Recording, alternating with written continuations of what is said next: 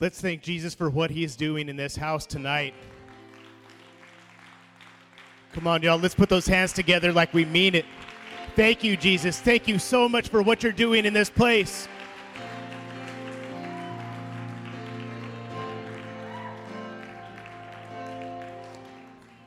Lord, we come to you with repentant hearts,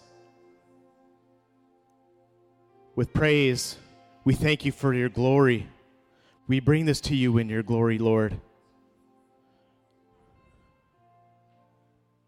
Jesus, I repent of, of the things that I've done in my past, of the things that I've said, of the wrong that I've done. Lord, and I know that you can make a way. You can move the mountains.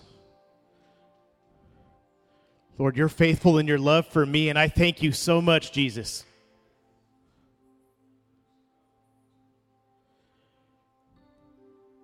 With every eye closed and every head bowed, I want us to just pray together. Father, we thank you for, for the grace that you show us and the love that you give us, for walking alongside of us in every battle that we have, even when we think that there is no way to overcome it and no way to get out of it, Lord, you are right there with us. You are our comforter, you are our healer. Lord, we need you. We need you now more than ever. In our weakened state, when our bodies are hurting, Lord, we need you. And we know that you're here with us right now, right here alongside of us, ready to pick us up, ready to lift us up. We know that you are where our strength comes from. We need your strength, Lord. In Jesus' name, amen. Y'all go ahead and take a seat.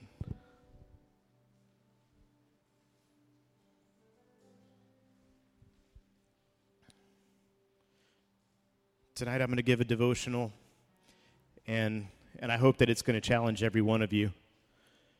It's, it's a, uh, James 3, and the title is Controlling the Tongue. I'm as guilty as anyone in saying, well, ask my wife. She knows I say pretty ridiculous things pretty much all the time. But I don't necessarily mean it. Some of my jokes just go a little bit too far. We've all had those moments, right?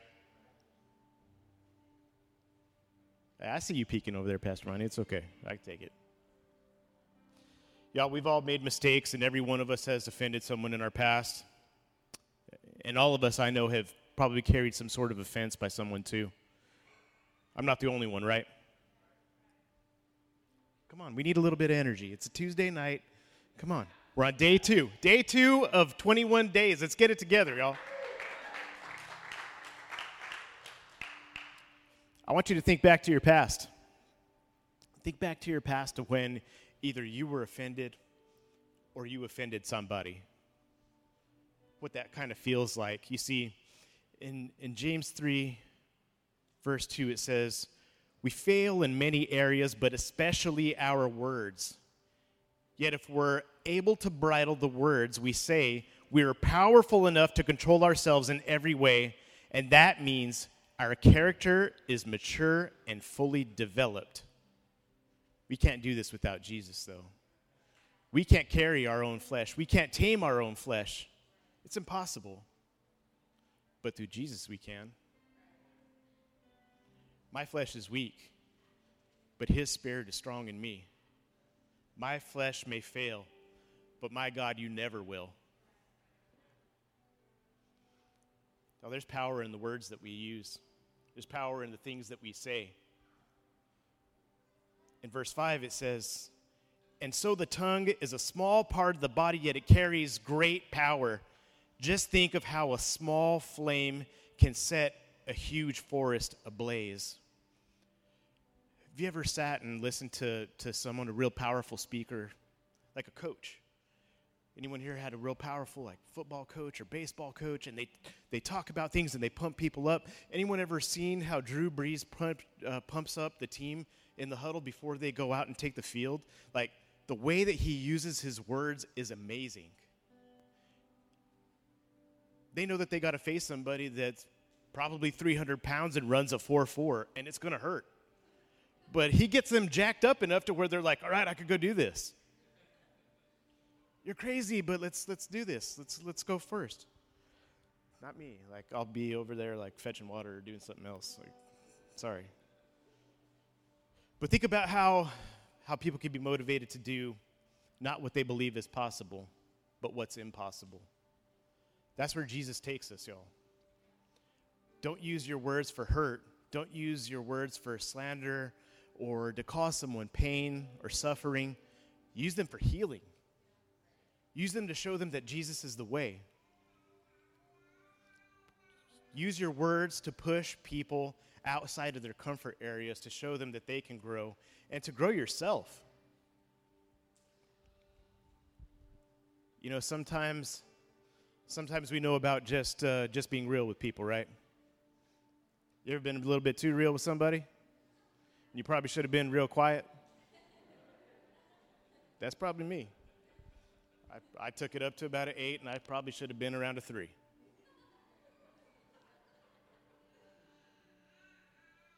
You see, in the way that we can use our words to heal, we can also use our words to stunt growth in people.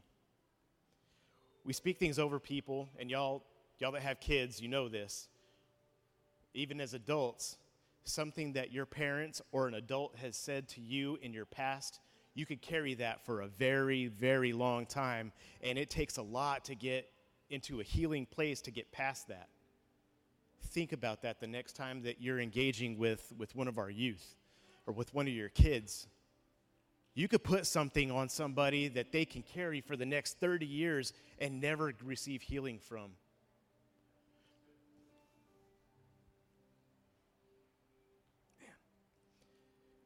You know what the, what the saying is, right? Hurt people. That's right. You can say it louder. Hurt people. That's right. But we can use our tongue to praise God our Father and then turn around and curse a person who was made in his very image. You see, we can't live on the fence. You can't speak out of both sides of your mouth. Put me in traffic and watch me go. But through our relationship with Jesus, we can grow and we can attain the strength and the endurance that only He can give us. We wouldn't otherwise have this without Him. You have to be in relationship with God to get past this, y'all. Don't trust me behind the wheel of a car on the interstate during rush hour when someone's doing the speed limit in the passing lane. I don't trust me. Rachel has to remind me that sometimes I'm not the only one in the car and I have precious cargo aboard. But in my flesh, I'm aggressive. I don't think about what I say before I say it. I don't think about my actions before I act. See, where I come from, in my background, I was taught that you need to be decisive and act quickly and engage upon that action fast. That's not always what you're supposed to do, right? Think about what you're saying before you say it, and think about what you do before you do it. I think about the pain that this causes people because I know that I've said some hurtful things. I know I've said hurtful things to people that are close to me. In fact, exactly. We tend to hurt people that are closest to us. That's he's uh, he's doing an impression of my stomach right now. you see, in Psalms 109, uh, verse 2 through 4, it says, While the wicked slander me with their lies, even in front of my face they lie through their teeth. I've done nothing to them, but they surround me with their venomous words of hatred and vitriol. Does anyone know what vitriol is? It's a pretty cool word. So vitriol is another it's another phrase for sulfuric acid. Does anyone know what sulfuric acid does to everything? It eats it. Right? It just tears it apart. It's one of the harshest chemicals that there is. Think about that in context of the words that we speak about people and how much hurt that we can cause somebody. You see, when though I love them, they stand accusing me like Satan for what I've done. I will pray until I become prayer itself. The hard part about this, and you have to contextualize this, when someone is speaking this over you, when someone is hurting you, you have to grow in that moment. You have to choose to be the bigger person. You pray for them. You pray for those who persecute you. You speak life over them. That's the only way that you can overcome this. You have to pray until you become prayer itself. There's forgiveness in that, there's growth in that. And when there's growth, there's room for God. When there's room for God, we can grow as people. You see, Jesus fills our hearts. He fills our hearts with love, and He helps us to forgive those that oppose us. We can't do it ourselves, y'all. We're just human, right? We're weak. I'm weak. I'm weak in my flesh. I've, I've harbored ill feelings for people for a long time. My memory is long. You know, they say that, that people that play uh, play baseball specifically have a very long memory about people that did them wrong. I agree with it because I remember everybody that ever beamed me. Anyone that ever threw a fastball and hit me in the ribs or back, I tend to remember them for a very long time. But you see, those guys, they'll wait, they'll wait for a very long time. And they harbor this, this, this feeling towards one another and until they have an opportunity to repay sin with sin, well, that, that's, that's not what we do. We don't repay sin with sin, we repay that with love. We have to love one another. We have to seek relief from this, from our own weakness. We can find rest in the warmth and the love of Jesus. Only He can prepare our hearts for reconciliation with people who we've offended or have offended us. In Colossians 4 6, it says this Let every word you speak be drenched with grace and tempered with truth and clarity. For when you will be prepared to give a respectful answer to anyone who asks about your faith, you must demonstrate the love that you're being showed, the grace that you've been given to others to show who it is that you follow. This makes you feel like a bad Christian sometimes. I know I do. Right? You get that feeling in your heart where you're like, ah, I don't, I don't know about this. Uh, this, is, this is not me. I, I don't know if I can act this way. But when people look at you, when they see the way that you're acting, the love that you're giving, the grace that you're showing, they see who He is inside you. You have to allow that to happen. Y'all, I believe that in this place, in our community, there's going to be a revival. We've had that prophetically spoken over us multiple times. We have worshiped until the lights turned off literally like the lights have turned off a few times like that happens but y'all we can't experience our revival without repentance we have to go back and really acknowledge these situations and think about these things that we've said and repent from them you have to be reflective think back to the, the things that you've done or said when someone goes and offers you advice are you the kind of person that says i know I got it.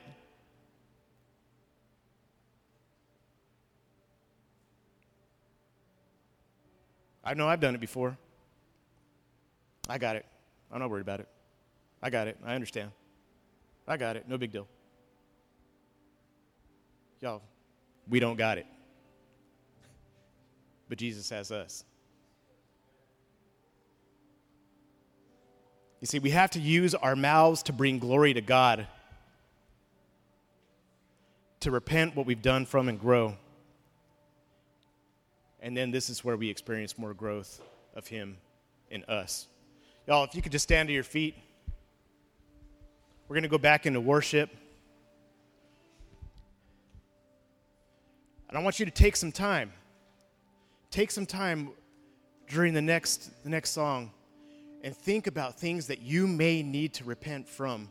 Think about the things that you've spoken over someone or that someone has spoken over you. And I challenge you this week, this week, I challenge you to forgive them. Forgive someone who has hurt you.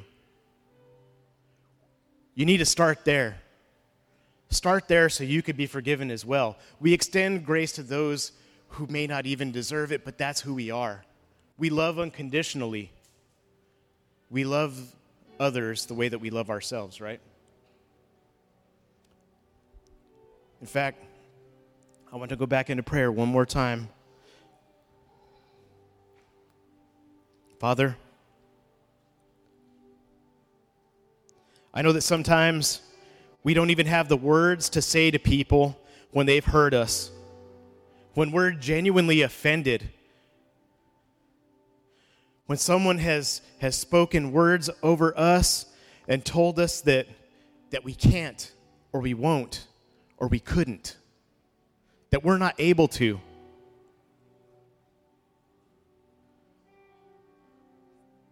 But Lord, I ask that everyone in this heart, in this place, that our hearts are filled with you to get past ourselves, to get past our own flesh. We want to speak words that are honoring to you, Lord, that bring glory to you, that flow like sweet honey. Even when we receive bad news, Lord, I pray that we don't take offense to that that we understand that sometimes sometimes the words that that you give us are not only for for our benefit even though they hurt even though we may not enjoy them even though we may not even like it in the moment. It's there because we need to grow. We need to empty ourselves of our own flesh and seek after you lord in every way We need you, Father, more than ever. Our humanity will only carry us so far. Our bodies are weak. Our hurts are real. But you are the forgiver. You are our Redeemer. You are our healer, Jesus. We need you in our minds, in our hearts, and in our spirits. In Jesus' name we pray. Amen.